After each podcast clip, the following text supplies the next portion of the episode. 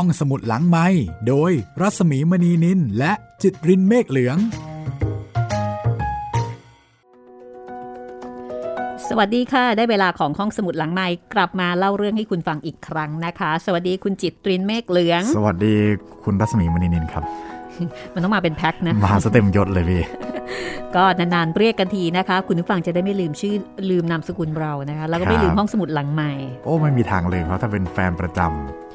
ลืมไม่ได้นะคะ เพราะถ้าเกิดไม่อย่างนั้นเนี่ยอาจจะมีอาการลงแดงออกอาการค่ะ ใช่แล้ว อันนี้ไม่ได้พูดเองนะคะ หลายคนบอกค่ะ หลายคนการันตีมาด้วยการส่งอีเมลนะครับ มาทวง ใช่แล้ว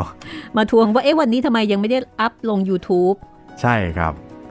เพราะตอนนี้เราก็มีแพลตฟอร์ม YouTube ด้วยนอกเหนือจากการฟังในแอปพลิเคชันของไทย PBS แล้วก็ในเว็บไซต์ของไทย PBS นะคะรับผม แล้วก็นอกจากนี้ยังมีทาง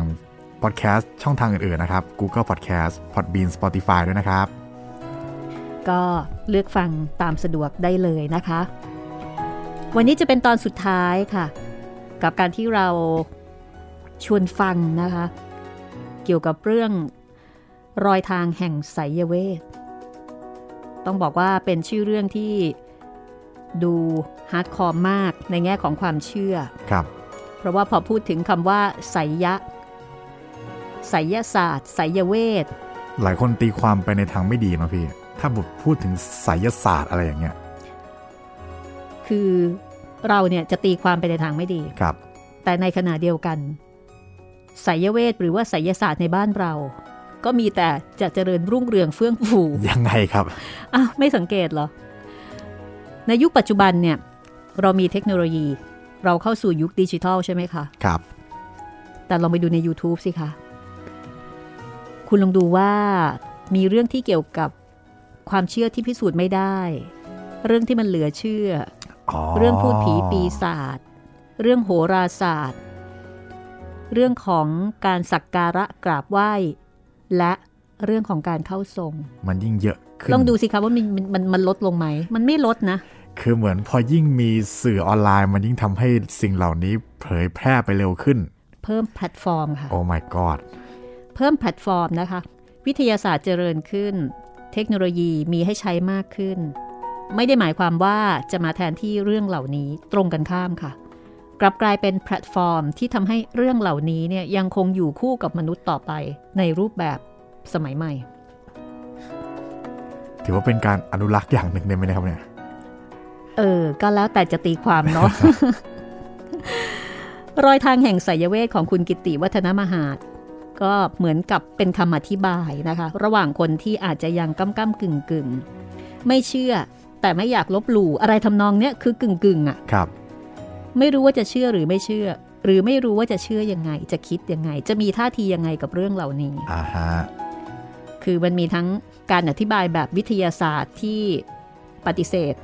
ได้ยาก เต็มประตูหมายถึงถ้าเป็นเอาหวิมทถึงยาศาสตร์มาจับใช่ใช่ก็จะต้องบอกว่าไม่เฮ้ยมีไม่แน่ใช่นอนไม่มี คำอธิบายอีกอย่างหนึ่งก็คือบังเอิญครับเป็นความเชื่อคิดไปเอง แต่ถ้าเกิดว่าไปถามคนที่เขาอยู่ในฟิลนี้ เขาก็จะต้องบอกว่า เฮ้ยมันจริงนะ เพราะเพราะว่าฉันเจอมาฉันเจอมากับตา ฉันเจอมากับตัว แต่มันก็เป็นสิ่งที่พิสูจน์ลำบาก มันจะมีสองฝากข้าง แต่ว่ารอยทางแห่งไสยเวทเนี่ยมันอยู่ตรงกลาง อธิบายเอ่อบนพื้นฐานของข้อมูล ข้อมูลทั้งทางด้านเป็นเหตุเป็นผลที่ฟังได้ที่เข้าใจได้ หมายถึงว่าที่คนไม่เชื่อก็สามารถที่จะเข้าใจได้ แล้วก็ขณะเดียวกันก็มีมิติที่ไม่ละเลยในเรื่องของความเชื่อ หรือว่าเรื่องมายาศาสตร์นะคะแล้ววันนี้เราจะมาคุยเรื่องอะไรกันเนี่ยพี่ คนทรงเจ้าไง อ๋อใช่ใช่ไหมที่เราติดกันไว้เนาะเออคนทรงเจ้าที่เราคุยกันว่า อยู่คู่โลกมานานมากเหลือเกิน ใช่ครับ แล้วตอนนี้ก็มีภาพยนตร์เกี่ยวกับร่างทรงมชื่อเรื่องว่าร่างทรงเลยครับ ตรงๆเลยนะใช่ครับกำลังตอนนี้ไปฉายที่เกาหลีก่อนอือหือโหก็ดังมากครับตอนนี้ เกาหลีเขาก็มีร่างทรงอ่าจริงๆ หนังเรื่องนี้เป็นหนังร่วมทุนนะครับพี่ โปรดิวเซอร์เป็นผู้กำกับชื่อดังชาวเกาหลีเหรอแล้วก็ผู้กำกับ ชาวไทยมาร่วมมือกันอืมแล้วทีนี้เหมือนกับว่าตอนนี้ของไทยเราโรงหนังยังไม่เปิดใช่ไหมพี่ค่ะในหลาย ๆ จังหวัดก็เลยอ่าฮะไปฉายที่เกาหลีก่อนอ๋อแล้วเป็นสถิติที่น่าแปลกใจเหมือนกันนะพี่ ตั๋วหมดภายใน 30 วินาที พี่ว่าคนเกาหลีเขาก็น่าจะอินนะ ครับ เพราะว่าเกาหลีเองอย่างที่บอกค่ะ เขามีวัฒนธรรมมีความเชื่อเกี่ยวกับเรื่องของการทรงเจ้า มีครับ เขามีแบบเป็นกลุ่มคนเฉพาะเลยนะ ว่าครับคนกลุ่มเนี้ยคือคนที่ เหมือนกับทำหน้าที่นี้อะใช่ใช่เป็นเรียกว่าเป็นหมอผีเลยก็ว่าได้ครับ เป็นกลุ่มเลยพี่จำชื่อไม่ได้ จริงๆใครสนใจเรื่องคนทรงเจ้าของเกาหลีแนะนำให้ดูหนังชื่อเรื่องว่า The Wailing ครับอ่า Well Well ที่แปลว่าสิงห์อะครับ ค่ะ แล้วก็เติม ing เข้าไป อ่าเขามีค่ะ เขามีนะคะ ไม่ใช่เฉพาะบ้านเรา ครับอ่าฝรั่งมี พวกอังกฤษฝรั่งเศส แล้วก็พวกทางยุโรปเนี่ยมีน่าจะมีกับทุกความเชื่อเก่าแก่น่าจะมีทุกพื้นที่เลยนะพี่นะคะครับก็อย่างที่เราเคยคุยกันเหมือนกับว่าเขามาใช้ฮาร์ดแวร์ของเรานะคะเอาซอฟต์แวร์ของเขาเนี่ยเอาโปรแกรมของเขาเนี่ยมาใส่ในร่างของเรา อันนี้ถ้าเกิดว่าในแง่ของวิชาการในแง่ของความเป็นไปได้นะคะเอ่อ The Medium ใช่ไหมคะ หนังร่วมทุนไทยเกาหลี ชื่อเรื่องนี้เลยร่างทรง ใช่ครับ ภาษาอังกฤษคือ The Medium ครับนะคะอ่าแล้วก็มีคนอธิบายบอกว่าเกาหลีก็มีคนทรงนะ อันนี้ถ้าเกิดว่าหลายคนลองเปิด เปิด Google เนี่ยจะมีขึ้นมาเลยว่า ของเขาก็มีเหมือนกันครับ วันนี้ลองมาดูนะคะว่าคำอธิบายเกี่ยวกับคนทรงเจ้า จากนักวิชาการทางด้านเทววิทยาที่มีมิติเกี่ยวกับเรื่องของมายาศาสตร์ด้วยเนี่ยจะมีคำอธิบายที่น่าสนใจ เกี่ยวกับคนทรงเจ้าอย่างไร โดยเฉพาะคนทรงเจ้าในบ้านเราค่ะ เอางี้ดีกว่า คุณจิตรินเชื่อว่าคนทรงเจ้าเนี่ยมีจริงไหมคะ ผมผมไม่เชื่อ เรื่องคนทรงเนี่ยผมไม่เชื่อ ไม่เชื่อว่า ไม่เชื่อว่าอะไร ตรงไหนที่ไม่เชื่อ อ่าผมผมคิดว่ามันมันยากที่แบบ มันจะถอดใส่กันง่าย ๆ ครับเหมือนเสื้ออย่างเงี้ยแบบ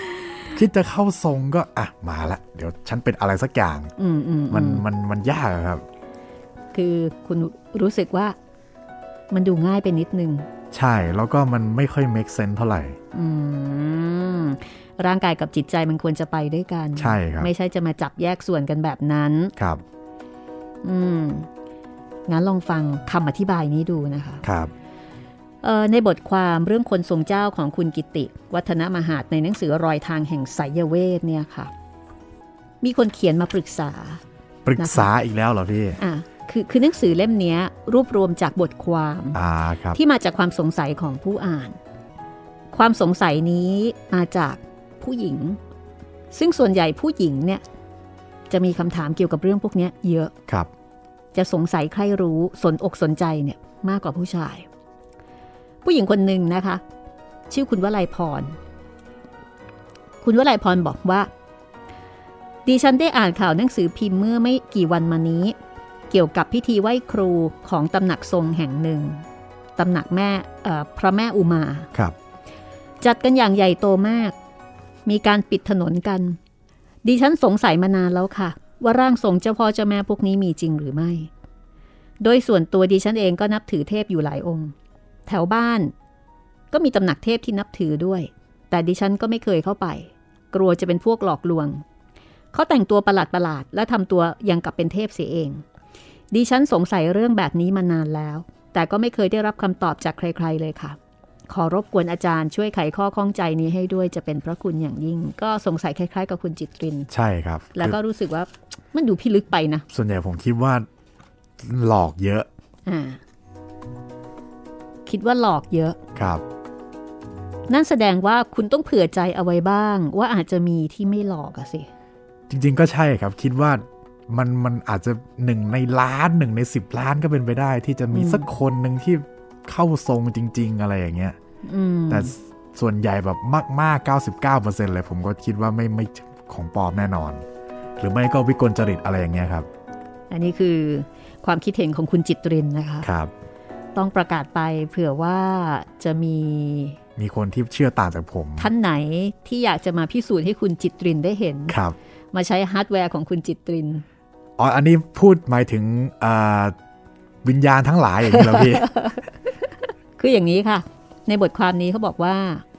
คนทรงเจ้าหรือว่าร่างทรงนะคะครับที่เราเห็นกันอยู่ดาดดื่นเนี่ย มีการประมาณเอาไว้ ว่าน่าจะมีมากถึง2 0 0แสนร่าง ในในโลกนี้หรือในประเทศไทยในตอนที่เขียนหนังสือเล่มอ๋นี้อโอเคโอเคตอนที่เขียนหนังสือเล่มนี้เนี่ย20 ปีมาแล้วครับ ประมาณปี 4344ครับ ซึ่งในปัจจุบันมันไม่ได้น้อยลงหรอกค่ะ มันไม่ได้น้อยลงครับ เพราะฉะนั้นจาก 2 0 0แสนในความเป็นจริงมันต้องมากกว่านั้นใช่ไหมคะครับ ตอนนี้มันอาจจะมีอย่างน้อยๆเนี่ยสี่ห้าแสนสี่ห้าแสนเนี่ยต้องมาครับ คุณกิติก็บอกว่าส่วนมากเป็นพวกหลอกลวงอืมแต่ไม่ใช่ทั้งหมด ของจริงก็มีเหมือนกัน หมายถึงเป็นผู้ที่ประทับทรงได้จริง แต่ขอให้เข้าใจเสียก่อนว่าการประทับทรงในที่นี้แล้วเขาก็ทำตัวดำกับคำว่าประทับทรงครับแยกออกเป็นสองกรณีค่ะ กรณีแรกนะคะ ประทับทรงเทพ เราจะเห็นบ่อยมากเลยนะคะ กับการที่มีการอ้างว่าพระอินทร์เข้าใช่นู่นนี่นั่น พระแม่อุมาเนี่ยถูกอ้างอ๋อบ่อยบ่อยเออพระพิคเนตครับนะคะ แล้วก็พระศิวะพระนารายณ์โอ้เยอะมากครับ กับกรณีนี้ คุณกิติบอกว่าเทพเจ้าที่มาประทับทรง ไม่ว่าสายฮินดู สายจีนหรือของไทยเราจะใช้เทวะอำนาจเพียงบางส่วนผ่านทางร่างทรง โดยร่างทรงทำหน้าที่เป็นสื่อกลาง อันนี้หมายถึงในแง่ของหลักการของการประทับทรงโดยเทพเจ้าทางหลักมายาศาสตร์นะคะครับ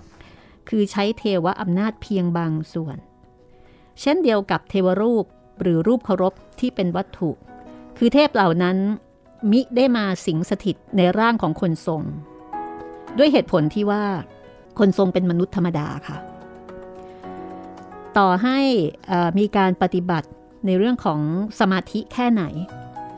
ก็ไม่มีทางที่สภาพร่างกายจะสามารถรับเทวานุภาพอันมหาศาลได้ ผู้เขียนเนี่ยใช้คำว่าเทวานุภาพ เอออันนี้ขอแทรกนิดหนึ่งครับพี่ตรงตรงที่ผู้เขียนเขียนนะครับ ผมนึกถึงตำนานประกรณำกรีกตอนหนึ่งครับจำไม่ได้แล้วว่าเป็นประกรณำของใครแต่ว่า ตัวละครเนี่ยมีซุดกับมีผู้หญิงคนหนึ่งอือฮึเหมือนกับว่าซุดเนี่ยก็น่าจะรู้ว่าเป็นเทพเจ้าชู้อะเนาะค่ะไปสมสู่กับทั้งคนทั้งสัตว์เยอะแยะมากมาย แล้วทีเนี้ยรอบนี้สุดก็ปลอมตัวมาอืมสมสู่กับเจ้าหญิงองค์หนึ่งผมจำชื่อไม่ได้เหมือนกันอืมกิ๊กเยอะครับ ทีนี้ก็สมสู่ไปสมสู่กันมาแล้ว เหมือนมีเทพสักองค์เนะครับที่พยายามจะทำให้สองคนเนี้เลิกกันอือฮึก็เลยไปค่ะบอก ผู้หญิงคนนั้นอ๋อน่าจะเป็นเฮราถ้าจำไม่ผิดนะพี่ค่ะเออเป็นเทวี เป็นเออเมียหลวงแล้วกันใช้คำนี้ของอ่าซุดใช่เทวีเฮราเฮรานี่ขี้หึงมากนี่นะใช่ครับอืมก็ไปบอกผู้หญิงคนนี้ว่าเนี่ย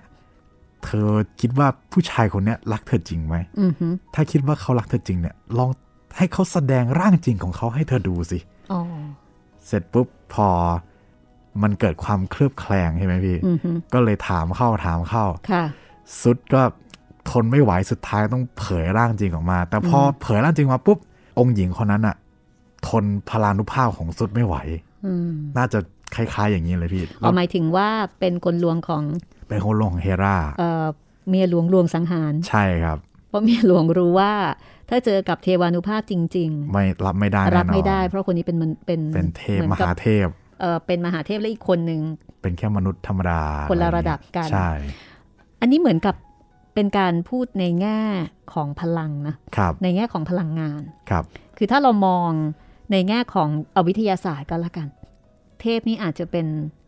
สิ่งมีชีวิตอาสปีชีสมหมนึ่ติงหนึ่งนะขออภัยอาจจะเป็นสิ่งมีชีวิตที่เป็นกลุ่มพลังงานที่มีมี energy ที่มากกว่ามนุษย์ครับ อย่างเราเนี่ยหลายหลายเท่า เพราะว่าเขามีอายุยืนยาวนาน ก็คงจะต้องมีการสะสมของมวลพลังงานใช่ไหมคะครับอ่าเพราะฉะนั้นความเหนือกว่าก็คือมีพลังมากกว่า ตรงเนี้ยค่ะที่คุณกิติบอกว่าเป็นไปไม่ได้ที่ว่าเทพเนี่ยจะมาประทับทรงที่จะมาอยู่ในร่างของมนุษย์ โดยร่างของมนุษย์จะรับเอาพลังงานทั้งหมด ก็น่าจะตรงกับที่คุณจิตรินเล่าให้ฟังครับ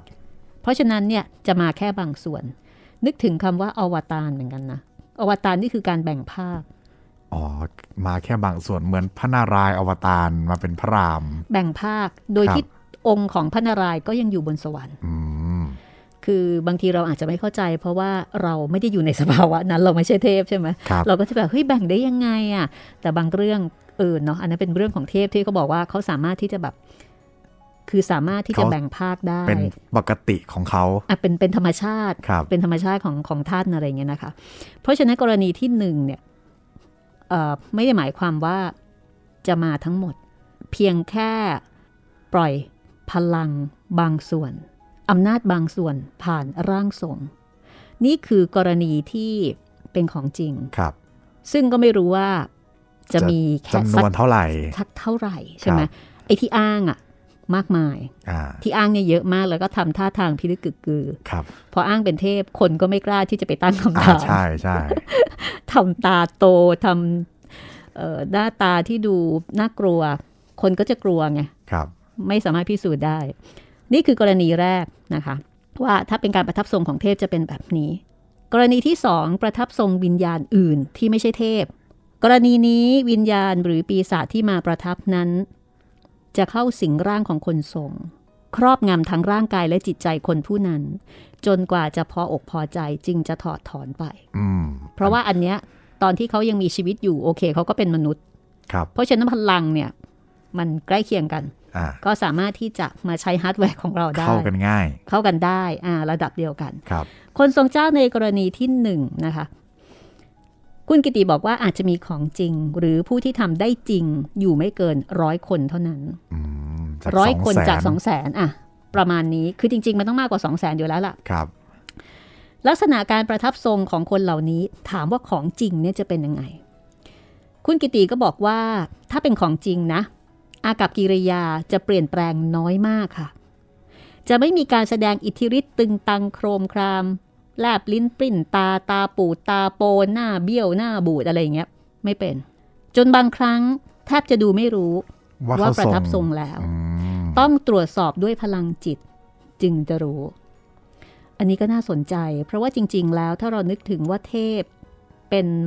พลังงาน น่าจะต้องเป็นสิ่งมีชีวิตที่มีพลานุภาพเหนือกว่าเรา เพราะฉะนั้นไม่น่าที่จะมาทำอะไรแบบน่าเกลียดน่าเกลียดปะอ่าใช่ ถูกไหมครับ น่าจะเป็นพลังงานที่มีความละเอียดอะกับคำว่าทิพย์อะสภาวะทิพย์อะคงจะนิ่งคงจะนิ่งๆ แล้วก็คงจะต้องดูดีอะๆครับ อืม อันนี้ผู้รู้เขาก็จะบอกว่าเปลี่ยนแปลงน้อยมาก ไม่ตึงตังโครมคราม คือของจริงจะจะไม่เยอะครับ ของจริงไม่เยอะ แล้วคนพวกนี้โดยมากจะมีสัมมาอาชีพเหมือนกับพวกเราโดยปกติ ส่วนมากจะเป็นครูบาอาจารย์ แล้วก็รู้กันเฉพาะวงในเท่านั้น เขาจะไม่เปิดตำหนัก ไม่แต่งตัวแปลกๆ หรือว่ามารับแก้คุณใสยให้ผัวเมียคืนดีกัน หรือว่ามาทำนายทายทัก คือถ้าเป็นเทพจริงๆเนี่ยเขาจะไม่ทำอะไรแบบนี้ครับ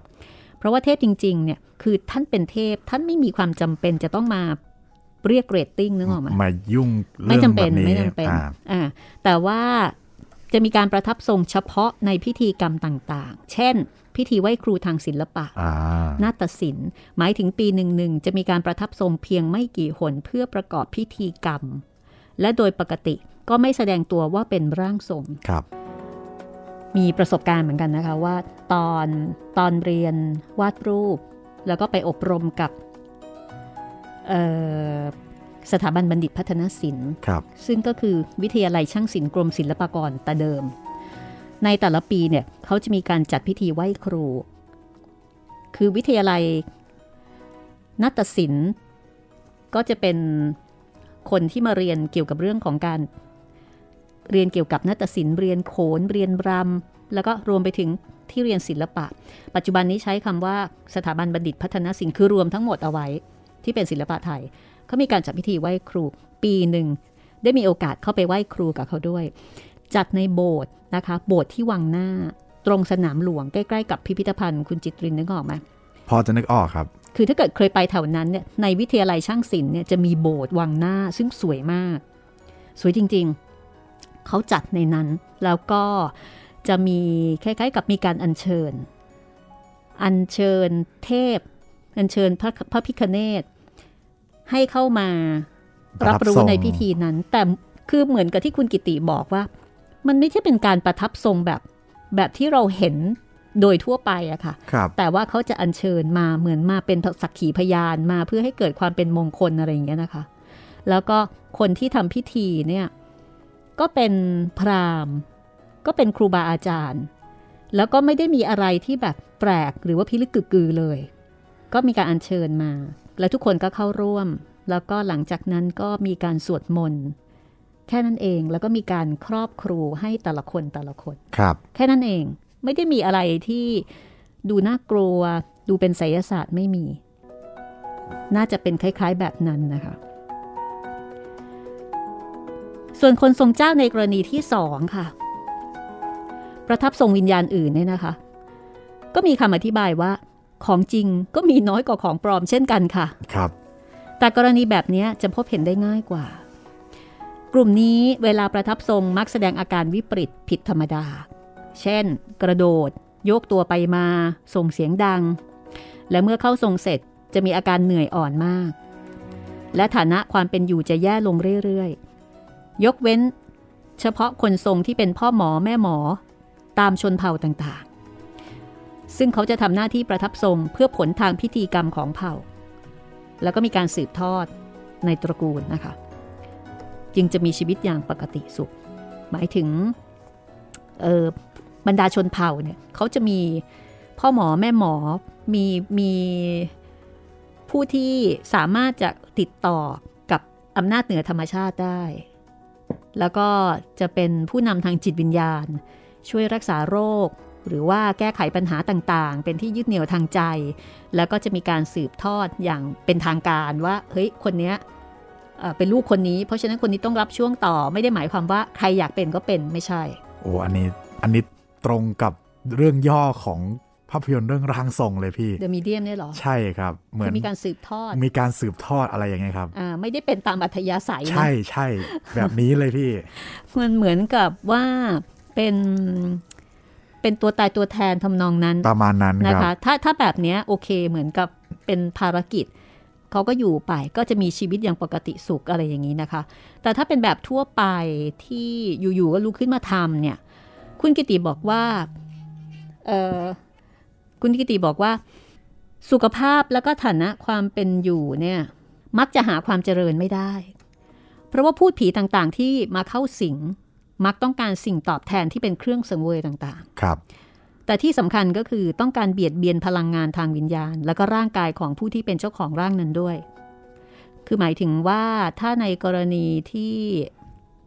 ที่มีการประทับทรงจริง ๆ ที่ไม่ได้หลอกตัวเอง ครับ ก็อันตรายอยู่ดี เพราะคือเขาต้องการเครื่องเซ่นสังเวย แล้วฮาร์ดแวร์กับซอฟต์แวร์ที่มันไม่เกี่ยวกันน่ะ มันก็จะมาเบียดเบียน พลังงานแล้วก็ร่างกายของผู้ที่เป็นเจ้าของร่าง ครับ เพราะว่าภูตผีเหล่านั้นแท้จริงคือสัมภเวสีหรือวิญญาณเร่ร่อน ไม่มีที่อยู่อาศัยเป็นหลักแหล่ง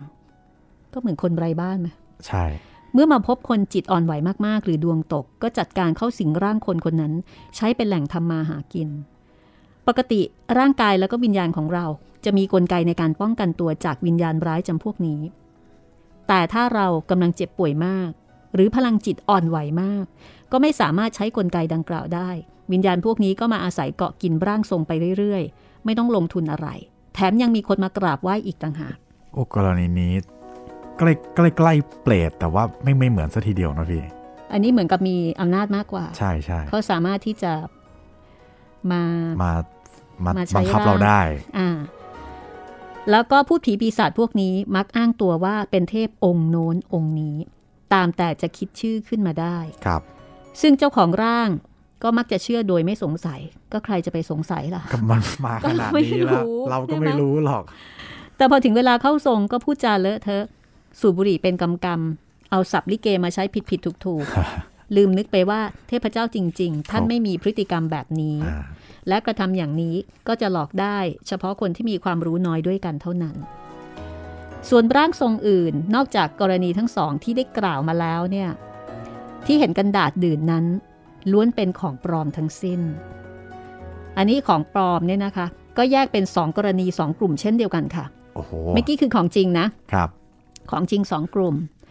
ของปลอมมีอะไรบ้าง กรณีแรกค่ะ ไม่ได้ตั้งใจจะหลอกใคร แต่หลอกตัวเอง คนกลุ่มนี้จะมีความลุ่มหลง ในองค์เทพหรือว่าสิ่งศักดิ์สิทธิ์อย่างใดอย่างหนึ่ง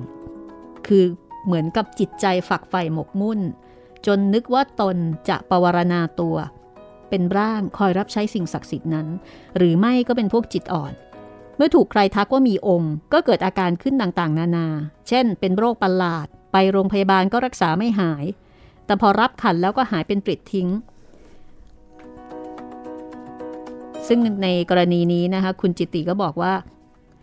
โรงพยาบาลจะรักษาได้อย่างไร ในเมื่ออาการต่างๆ ที่เกิดขึ้นนั้น มาจากจิตใต้สำนึกที่อ่อนไหวตามคำทักของคนอื่น ไม่ได้เป็นโรคอะไรทั้งสิ้นพอเป็นไปในรูปนี้ก็เลยนึกว่าตัวเองเป็นร่างทรง เวลาประทับทรงก็พยายามสะกดจิตตนเอง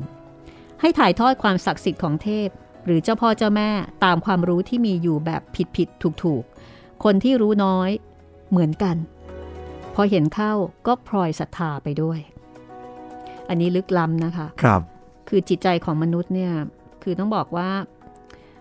มันลึกล้ำเหลือกำหนดจริง ๆ นะคะ ถึงเถาวันพันเขียวที่เลี้ยวรถก็ไม่คดเหมือนหนึ่งในน้ำใจคนใช่ไหมครับ นี่คือหลอกตัวเองค่ะ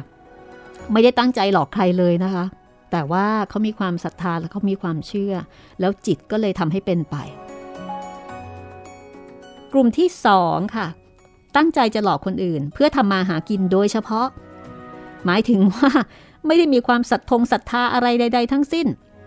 เพียงแต่ชอบเทพหรือสิ่งศักดิ์สิทธิ์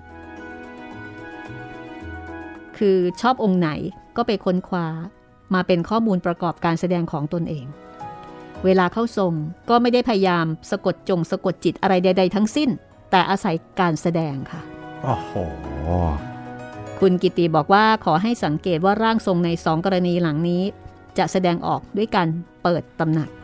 หารูปเคารพมาตั้งเอาไว้เต็ม แต่งตัวแฟนซี เรียนแบบองค์เทพต่างๆ ซึ่งที่จริงก็เอามาจากภาพเขียนเกี่ยวกับสิ่งศักดิ์สิทธิ์นั้น แล้วก็มีการติดต่อกับตำหนักอื่นเป็นเครือข่าย ก็คือว่าเขาก็จะมีเครือข่าย ที่จะต้องเชื่อมโยงกัน คุณกิติเองก็บอกว่าผู้เขียนก็เคยถูกทักว่ามีองค์เหมือนกันแล้วก็โดนทักมาเป็นสิบหนแล้ว โอ้โห สงสัยว่าหน้าตาดูเหมือนคนจิตอ่อนหรืออย่างไรไม่ทราบ แต่เขาก็ไม่ได้เป็นคนทรงอะนะคะ ก็เป็นนักเขียนเป็นนักวิชาการไป อันนี้คือคำอธิบายเกี่ยวกับเรื่องของคนทรงค่ะ เพราะฉะนั้นจะเห็นได้ว่ามีสองกลุ่มใหญ่ ๆ คือกลุ่มที่ทรงจริงครับๆซึ่งก็แบ่งแยกอีก เจ้าเป็นจริงทรงเจ้าไม่จริงกับทรงทรงผีธรรมดาครับนะคะอ่าก็กลายเป็นว่าบางคนอาจจะโดนผีหลอกจริง ผีหลอกแบบหลอกๆหลอกจริงหลอกจริงๆเออหลอกว่าหลอกเฮ้ยโกหก ฉันเป็นพระเจ้าแผ่นดินองค์นั้นองค์นี้ ครับ ฉันเป็นเจ้าชาย ฉันเป็นเทพเจ้า กับกลุ่มที่สองนะคะ ไม่ได้ทรงจริง ๆ แต่หลอกตัวเอง หรือว่าหลอกคนอื่น ใช้ทักษะการแสดงเข้าช่วยนะคะ อันนี้คือคำอธิบายเกี่ยวกับเรื่องของคนทรงเจ้าที่มีอยู่ จากหนังสือรอยทางแห่งไสยเวทกิติวัฒนมหาดนะคะ เดี๋ยวเราพักสักครู่ค่ะ แล้วก็กลับมาในช่วงหน้านะคะ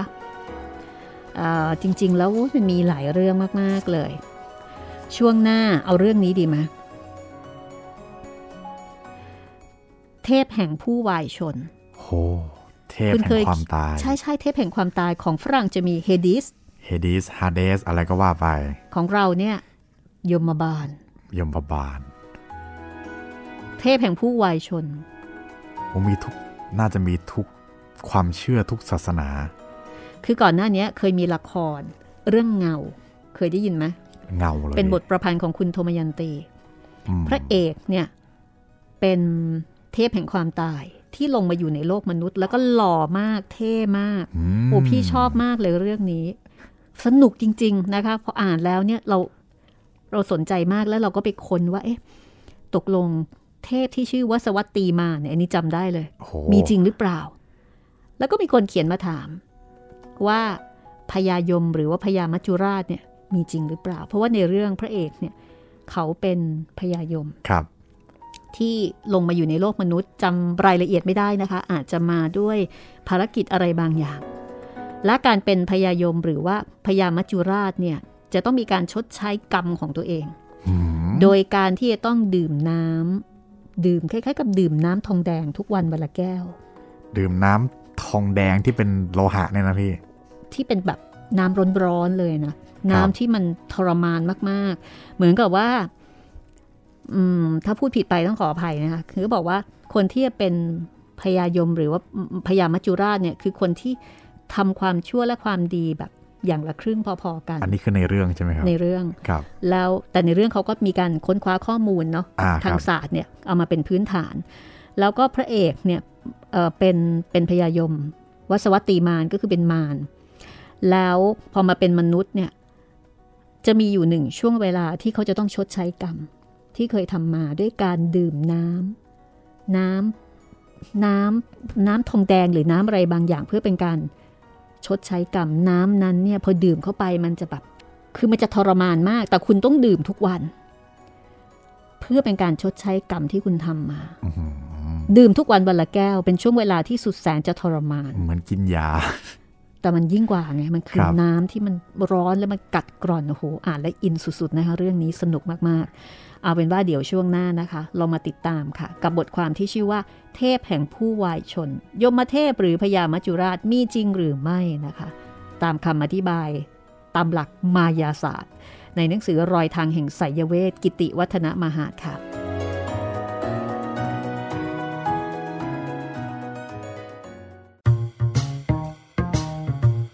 ห้องสมุดหลังไม้โดยรัสมีมณีนินและจิตรินเมฆเหลือง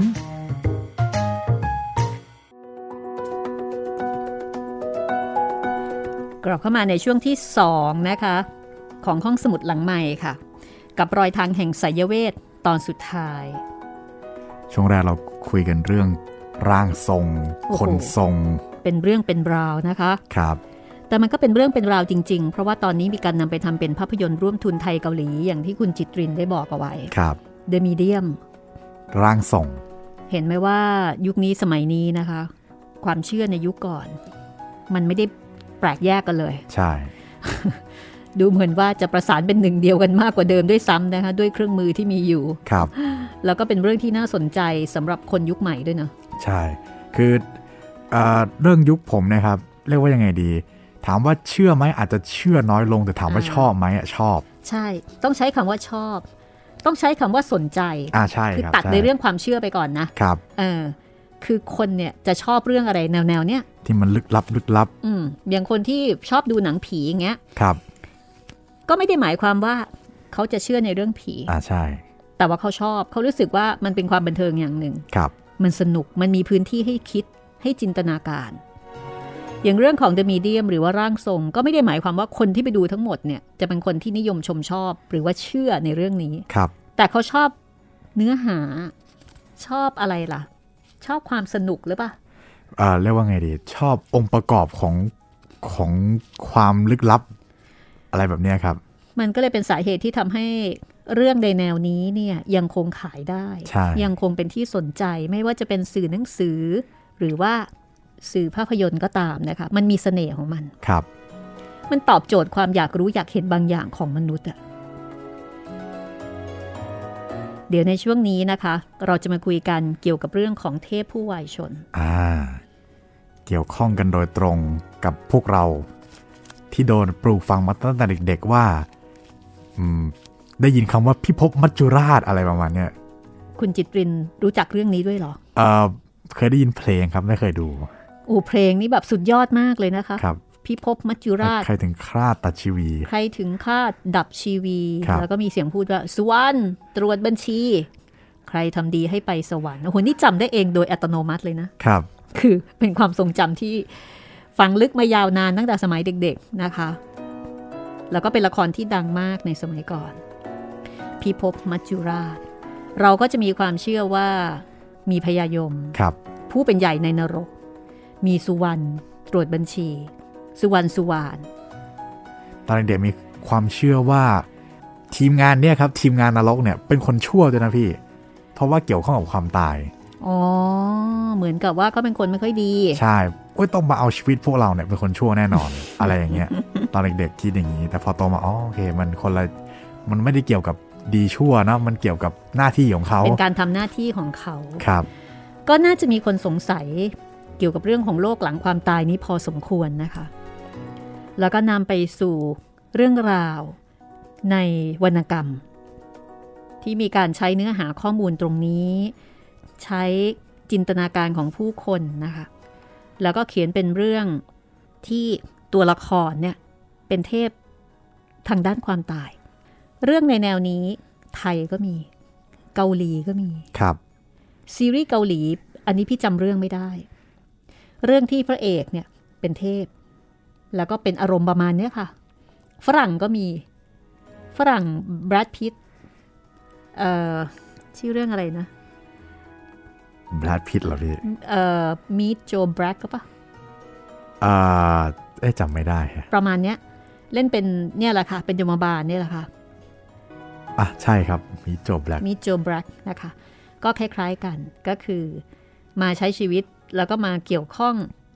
กับคนธรรมดา แล้วก็เกิดเป็นความสัมพันธ์ผูกพันกัน แต่จริงๆ เนี่ยเขามีภารกิจบางอย่าง เขาเป็นยมมาเทพหรือว่าเทพแห่งความตาย ในหนังสือรอยทางแห่งไสยเวทนะคะ ก็มีคนเขียนมาถามคุณกิติวัฒนมหาซึ่งเป็นผู้เขียน เป็นนักเทววิทยาที่ศึกษาเกี่ยวกับเรื่องพวกนี้ คือในขณะที่ออกอากาศอยู่นะคะ ออขออภัยในขณะที่เขียนหนังสือครับไม่ใช่ในขณะที่ออกอากาศนะ ตอนนั้นมีละครแนวลึกลับกำลังออกอากาศ ชื่อเรื่องเงา คุณจิตรินเคยได้ยินไหมไม่คุ้นเงาครับไม่ค่อยคุ้นเท่าไหร่เงาเนี่ยเป็นนวนิยาย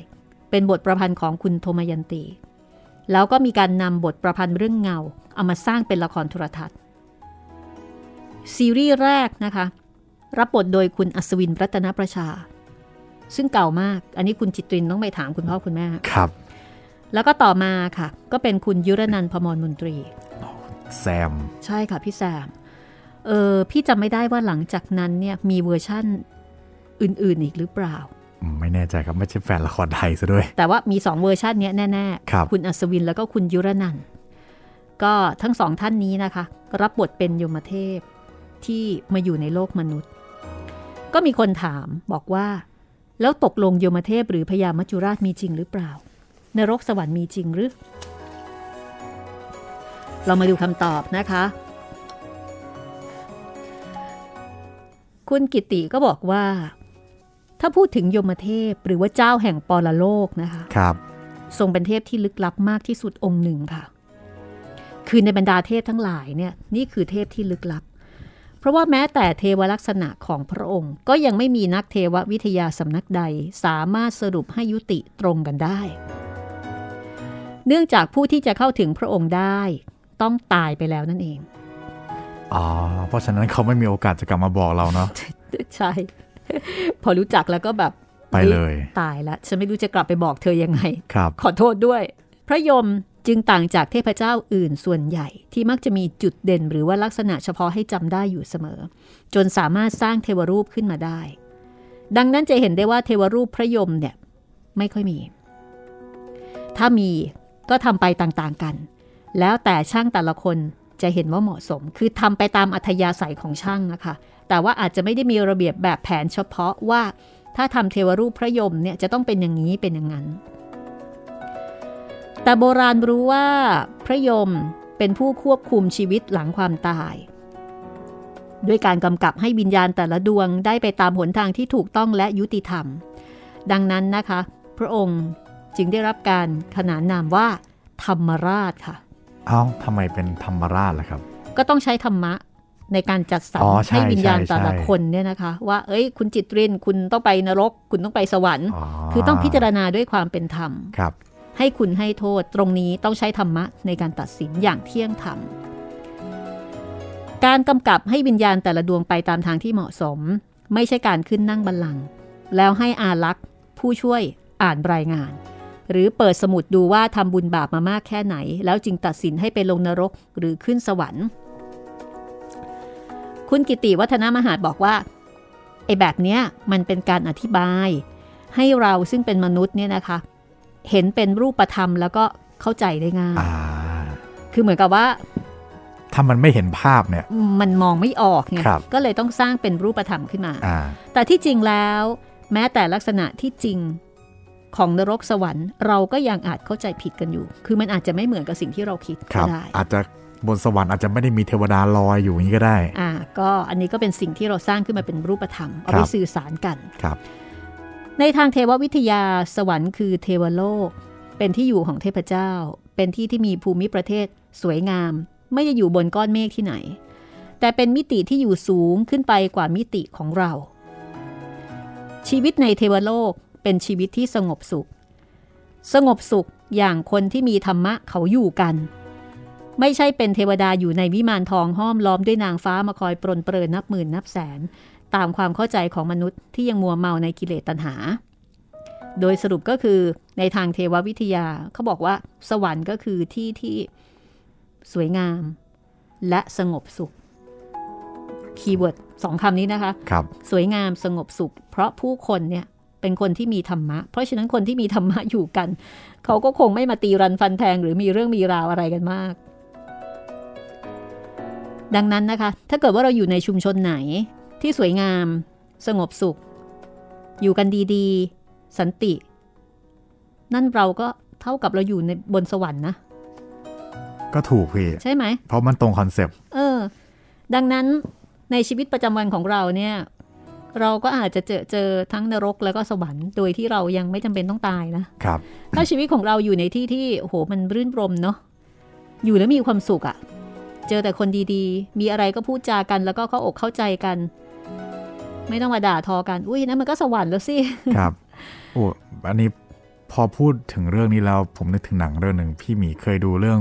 What Dreams May Come ไหมพี่โรบินวิลเลียม อ๋อ เคยดู มันเป็นแบบมัน concept คล้ายๆอย่างนี้เลยคือ เนี่ยคือสวรรค์แต่ว่าอ้าวไม่เห็นเหมือนที่เราคิดไว้เลยอ่าอยู่ดีก็เป็นอะสถานที่สงบสงบๆที่หนึ่งอืมมีอะไรสวยๆงามๆไม่เหมือนกับที่เราเคยถูกปลูกฝังมาใช่ไม่ได้หวือหวาแบบโอ้โหต้องมีเทแบบสววรดารค์สวรรค์อะไรแบบอ่านั้นใช่ใช่อืมส่วนปรโลกนะคะ คือโลกที่วิญญาณทุกดวง พ้นจากสังขารที่เป็นมนุษย์ของตน แล้วก็ต้องเข้าไปหาที่พำนัก เพื่อเตรียมตัวสำหรับการไปเกิด ปรโลกเนี่ยเป็นโลกที่ซ้อนทับกับมิติของเรานั่นเองค่ะ ปรโลกคำว่าประเนี่ยหมายถึงอื่น ครับ ปรโลก ก็หมายถึง โลกอื่นนึกออกไหมครับที่บอกว่าเขาไปสู่ปรโลกแล้ว คือเขาไปอยู่โลกอื่นแล้ว ซึ่งไม่ใช่โลกมนุษย์ครับเราไม่ได้เจอกันแล้ว แต่คุณกิติก็อธิบายว่า มันก็ไม่ได้อยู่ที่ไหนหรอก มันซ้อนทับกับมิติของเรานั่นเอง ไม่ได้อยู่ลึกลงไปใต้ดินปรโลกนั้นโดยตัวของมันเอง ไม่ใช่ที่ที่น่ากลัว หรือว่าเลวร้าย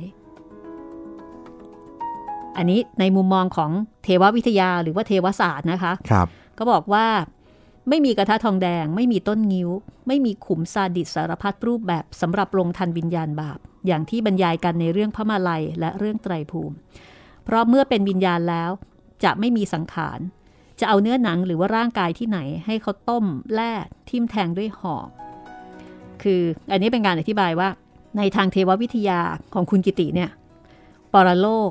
เป็นโลกอีกโลกหนึ่งที่ซ้อนทับมิติกัน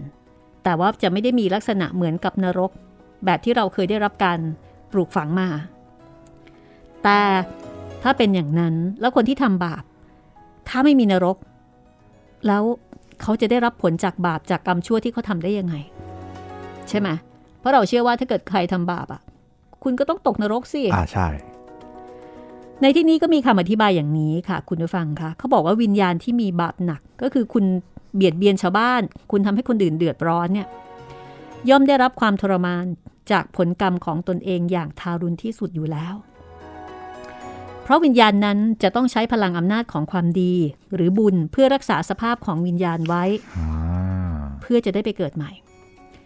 แต่ถ้าบาปมากกว่าบุญ ตัววิญญาณเองจะถูกทำให้เสื่อมสภาพลงทุกทีทุกที จะไปเกิดโดยเร็วก็ไม่ได้ เพราะว่าบุญไม่พอ ได้แต่ล่องลอยทนทุกข์ทรมานอยู่กับผลบาปที่คอยกัดกร่อน หนักเข้าก็กลายเป็นเปรตที่คอยหวังพึ่งพาส่วนบุญของคนที่ยังมีชีวิต เพื่อความอยู่รอดไปวันๆ เพราะถ้าวิญญาณถูกทำลายจนหมดสภาพที่จะได้ไปเกิดในร่างของมนุษย์ ก็จะได้ไปเกิดในร่างของสัตว์แทน และถ้าไปเกิดในถ้าไปเกิดเป็นสัตว์แล้ว โอกาสจะกลับมาเป็นมนุษย์อีกแทบเป็นศูนย์เพราะสัตว์แทบไม่มีสำนึกและโอกาสที่จะทำบุญเพื่อเพิ่มสถานะทางวิญญาณ ให้กลับมาเกิดในร่างของมนุษย์ได้อีกนั่นเอง อัพเวลลำบากนะคะครับ สภาวะอย่างนี้เป็นความทรมานที่บรรพชนของเราได้รับความรู้มา จึงพยายามอธิบายด้วยภาพอันสยดสยองของวิญญาณที่ต้องถูกลงทันในขุมนรกต่างๆ ลองจินตนาการความเจ็บปวดเหล่านั้นดู ก็อาจจะเทียบเคียงกับสภาพที่วิญญาณบาปจะต้องทนทรมานอยู่จริง ๆ ได้ไม่ยาก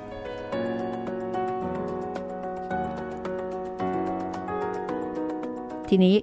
มาที่ เเรื่องของละครนะคะ ในละครเรื่องเงาที่พระเอกเนี่ยเป็นโยมเทพหรือเป็นโยมบาล แล้วเขาไม่สามารถจะรับนางเอกเป็นชายาได้ ในเรื่องนี้ก็มีการนำเอาเทวปกรณัมของกรีกมาอธิบาย ว่าพระยมเนี่ยทรงมีชายาอยู่แล้ว ก็คือเทพเฮดิส ยมเทพของกรีก ลักพานางเพอร์ซิโฟนีซึ่งเป็นธิดาของเจ้าแม่โพศพไปเป็นชายาครับ แต่ว่าในที่นี้เขาก็บอกว่าจริง ๆ แล้วเป็นคนละองค์กันนะครับ คือคนละเทวปกรณ์กัน คือเป็นคนละสาย ไม่มีความเกี่ยวข้องกันเลย แม้แต่สวรรค์นรกของแต่ละทวีป แต่ละภูมิภาคก็คนละแห่งคนละส่วนกัน คนละส่วนกันไป ในบทความนี้ก็บอกว่า เเมื่อนรกของจริงเป็นเรื่องของวิญญาณแต่ละดวง ไม่ใช่สถานที่ที่มีกระทะทองแดง ต้นงิ้วดังกล่าวมาแล้ว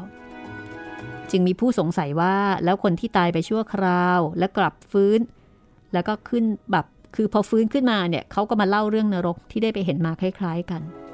หรือคล้ายกับความรู้เดิมของเรา เขาอุปทานอย่างนั้นหรือเปล่า ทั้งๆทที่ทุกคนยืนยันว่าไปเห็นมาจริง คำตอบ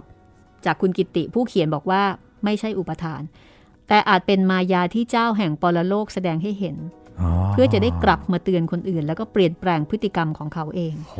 มายานี้จะมีรายละเอียดอย่างไรขึ้นอยู่กับประสบการณ์ของแต่ละคนที่เคยได้รับฟัง หรือเคยอ่านจนฝังหัวมาตลอด ดังนั้นถ้าดูในรายละเอียดจริง ๆ จะพบว่าแต่ละคนพูดไม่ตรงกันเสียทีเดียว แต่ผลของมันที่คาดหวังได้ แล้วก็มักจะเป็นเช่นนี้ก็คือคนที่ตายแล้วฟื้นคือมีประสบการณ์ ตายไปชั่วขณะแล้วก็ฟื้นขึ้นมาเนี่ยแทบทุกคน จะมีชีวิตที่เหลือด้วยการเร่งสร้างความดี ยิ่งกว่าก่อนจะเกิดเหตุการณ์ดังกล่าว คือจะใช้ชีวิตแบบมีสติมากยิ่งขึ้น อันนี้คือบทความนะคะ เกี่ยวกับเรื่องของพระยมก็เหมือนกับไม่ค่อยได้ให้คำตอบเกี่ยวกับเรื่องของพระยมเท่าไหร่นักนะ แต่จะให้คำตอบเกี่ยวกับเรื่องของมวลรวมรวมรวมรวมแล้วก็นรกสวรรค์ซะมากกว่าครับแล้วก็บอกว่าพระยมของฝรั่งกับพระยมของเราเนี่ยคนละองค์กัน พูดถึงเมื่อกี้เราผมนึกถึงอีกเรื่องหนึ่งเลยครับพี่ภาพยนตร์เหมือนกันค่ะอันนี้เป็นแอนิเมชันครับชื่อเรื่องว่า Soul ครับ วิญญาณนะครับพี่ concept ของนรกสวรรค์ของเรื่องนี้ไม่มีแต่เหมือนเป็นที่พักของวิญญาณค่ะ ประมาณว่าผู้ที่ตายไปก็คือไปไปสู่สถานที่สถานที่หนึ่งที่ไม่มีคำอธิบาย แล้วก็อาจจะเป็นไปได้ว่าคนที่ตายไปวิญญาณเหล่านั้น กลับมาเกิดใหม่เป็นอาเป็นมนุษย์เป็นเด็กหรือเป็นสัตว์อะไรก็ว่าไปก็แค่คับคล้ายคับคลาจะตรงกับ concept นี้เหมือนกัน เหมือนกับว่าทุกคนจะตกนรกหรือสวรรค์เนี่ยมันอาจจะไม่ได้มีสถานที่อยู่เฉพาะเจาะจง ใช่ครับ แต่มันอยู่ที่จิตของเขาครับเหมือนทุกเฉพาะแต่ละคนแต่ละคนไป ใช่เหมือนทุกคนเนี่ยจะไปรวมกันอยู่ที่เดียวแหละครับ แล้วก็พอเกิดใหม่เป็นอัดวิญญาณชิ้นใหม่นะครับ ก็จะรวนปลูกฝังสิ่งต่างๆ เข้าไปใหม่หมดเลย ใส่ข้อมูล ใช่ ก็เขาบอกว่าเราก็จะถูกล้างความทรงจำครับ เหมือนกับว่าจะถูกล้างฮาร์ดดิส ใช่แบบนั้นก่อนที่จะไปเกิดใหม่ไม่งั้นวุ่นวายตายเลยไม่งั้นแบบชาติก่อนเราเป็นเราเป็นตำรวจนิวาอะไรอย่างนี้เดินเดินไปอ้าวจิตรินแกเคยฆ่าฉันเมื่อชาติก่อนสวยแกเลเคยยยืมตังค์ฉัน โอ้ชาติแย่นี้เลยนะชาคะตินี้ยังไม่ได้ทำอะไรเลย สมมติชาตินี้เป็นพระนี่ซวยเลยนะ คงวุ่นวายมากเลย ถ้าเกิดว่าคนเราสามารถทุกคนสามารถจำบัญชีเก่าของตัวอ่าเองใช่ได้ครับนะคะ เป็นคนนี้เป็นผัวเป็นเมียเป็นพ่อเป็นแม่กันมา เพราะฉะนั้นก็เลยต้องมีการล้างเอ่อพื้นที่เก็บข้อมูล ล้างให้เกลี้ยงก่อนนะคะครับ reset ใหม่ reset reset ใหม่แล้วก็ค่อยปล่อยไปเกิด เพราะฉะนั้นคนที่ระลึกชาติได้อัศนะแบบชนิดที่อัศจรรย์ใจอะนะคะว่าเฮ้ยรู้ได้ยังไง ถ้าจะว่าไป เขาอาจจะมีปัญหาhang อ่าตอน resetล้างไม่ดี ล้างไม่ดี คือ reset แล้วแต่อีตอนนั้นเนี่ยเครื่องมันอาจจะขัดข้อง ไม่ได้ครับ reset จริง ข้อมูลยังอยู่ ถือว่าเป็น bug ชนิดหนึ่งอะใช่ อาจจะเป็น bug เป็นเฟิร์มแวร์อะไรเนี่ยนะคะ มันยังอยู่อะครับเออคน reset ก็อาจจะคิดว่า โอเคจัดการเรียบร้อยแล้วแต่ปรากฏว่า เฮ้ยไม่ หลุดรอดมา หลุดรอด ก็อาจจะเป็นได้นะสำหรับตอนต่อไปค่ะ ครับ หลังจากที่เราอยู่กับรอยทางแห่งไสยเวท หรือว่าสายมูนะ มายาศาสตร์ไสยศาสตร์หลายชื่อแล้วแต่จะเรียกเนี่ยค่ะ เราอ่านหนังสือของคุณกิติวัฒนมหา ซึ่งเขาอยู่ปรโลกแล้ว ครับ อยู่อีกโลกหนึ่งแล้วนะคะ มองไม่เห็นกันแล้ว แต่ว่าเราจะเชิญคนใกล้ตัวเข้ามาค่ะอ่าเชิญภรรยานะคะ คุณอรชรเอกภาพสากล ครับ ซึ่งก็ต้องบอกว่าเป็นคนที่มีส่วนสำคัญนะคะ ในการสร้างสารรค์ผลงานแต่ละเล่ม คือเป็นเบื้องหลังสำคัญ ในการหาข้อมูล ในการคอยช่วยเหลือดูแลสนับสนุน ไปไหนก็ไปกัน เพราะฉะนั้นสิ่งใดที่คุณกิติรู้เนี่ยสิ่งนั้นคุณอรชรก็มักจะมักจะต้องรู้ด้วยครับเพราะว่าเขาอยู่ด้วยกันตลอด ตอนต่อไปค่ะ จะเป็นสัมภาษณ์พิเศษ คุณอรชรเอกภาพสากลนะคะ ซึ่งเรียกว่าอาจจะเป็นเงาของผู้เขียนเล่มนี้ไหมคะ ขนาดนั้นเลยเหรอครับพี่ อ่า ก็เป็นเงาที่ติดตามกันไปไง ผู้เขียนไม่อยู่ ก็เอาภรรยาของผู้เขียนมาคุยซะเลย เพราะว่าไม่ใช่หนังสือแปลด้วย ก็จะเชิญคุณอรชรมาคุยกัน เกี่ยวกับเรื่องของรอยทางแห่งไสยเวทนี่แหละค่ะ สิ่งที่เราอาจจะยังไม่เข้าใจสามไม่สามารถถามได้จากหนังสืออะรอยทางแห่งไสยเวทในชีวิตจริง ในปัจจุบันนะคะครับ ก็ต้องบอกว่าเป็นบทสัมภาษณ์ที่สนุกสนาน แล้วก็อาจจะมีคำถามหรือว่าคำตอบ ที่หลายคนอยากรู้ แต่ไม่รู้จะถามใคร ผมว่าคำถามที่ผมสงสัยเนี่ยน่าจะมีคนสงสัยเหมือนผมเหมือนกัน ใช่ไหมใช่คือเรื่องพวกนี้มันจะมีชุดคำถามคล้าย ๆ กันครับ ว่าเอ๊ะทำไมเป็นอย่างนั้นทำไมเป็นอย่างนี้ ดังนั้นถ้าใครสนใจนะคะว่าคำถามที่คุณเคยมีเกี่ยวกับเรื่องลี้ลับทั้งหลายเนี่ยมันจะมีคำตอบไหมอยากให้ได้ฟังการสนทนาของเราสองคนนะคะของดิฉันกับของคุณจิตริน กับคุณอรชรเอกภาพสากลครับกับเบื้องลึกเบื้องหลังรอยทางแห่งไสยเวท และกับคำว่านักเทววิทยา ตกลงแล้วเขาเรียนอะไรมา เขาเรียนกันที่ไหน นั่นน่ะสิ ไม่แน่นะ ในขณะที่เรากำลังจัดรายการกันอยู่เนี่ย อาจจะมีบางคนนะคะ อยากเป็นนักเทววิทยา อ่าใช่ อาจจะสนใจเกี่ยวกับศาสตร์เร้นลับ ครับ เพราะว่าในยุคดิจิตอลนี่ มันก็ไม่ได้หมายความว่าเรื่องพวกนี้จะจะหาหายยไปไปนะคะ วันนี้ก็หมดเวลาของห้องสมุดหลังใหม่ค่ะ เดี๋ยวเราอัปเดตกันสักนิดหนึ่งนะคะว่า คุณสามารถติดตามห้องสมุดหลังใหม่ในขณะนี้ได้จากที่ไหนอย่างไรบ้าง แล้วถ้าเกิดว่าอยากจะทักทายพูดคุย แนะนำติชมรายการนะคะ จะสื่อสารกันได้ทางไหนบ้างครับผมย้ำกันอีกครั้งนะครับสำหรับช่องทางการรับฟังมีได้ทั้งทางเว็บไซต์ แล้วก็แอปพลิเคชันไทย PBS Podcast นะครับ ทางแอปพลิเคชันอื่น ๆ ทาง Google Podcast Podbean Spotify แล้วก็ทาง YouTube ส่วนถ้าอยากจะติดต่อสอบถามพูดคุยกับพวกเราก็ 3 ช่องทางเหมือนเดิมครับ ทั้งทางแฟนเพจ Facebook ไทย PBS Podcast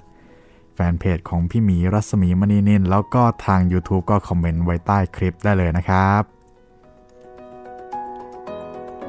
วันนี้เราสองคนต้องลาไปก่อนนะคะ แล้วก็พบกันใหม่ ตอนหน้ากับสัมภาษณ์พิเศษของเรา สวัสดีค่ะ สวัสดีครับ